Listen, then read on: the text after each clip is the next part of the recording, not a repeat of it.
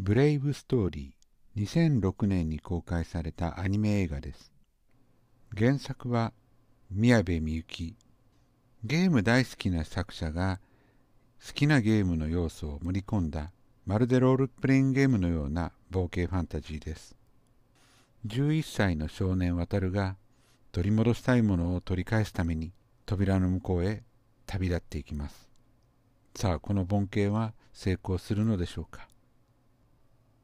正直言って私にとっては見るのが遅すぎた作品なのかもしれません。小学生高学年もしくは中学生ぐらいの頃に見たらこの世界にはまったのかもしれないなと思っています。声の出演がいろんな俳優さんが出ています。この映画はそれも一つの魅力になっています。どんな俳優さんが出ているか楽しんでいただけるんじゃないでしょうか。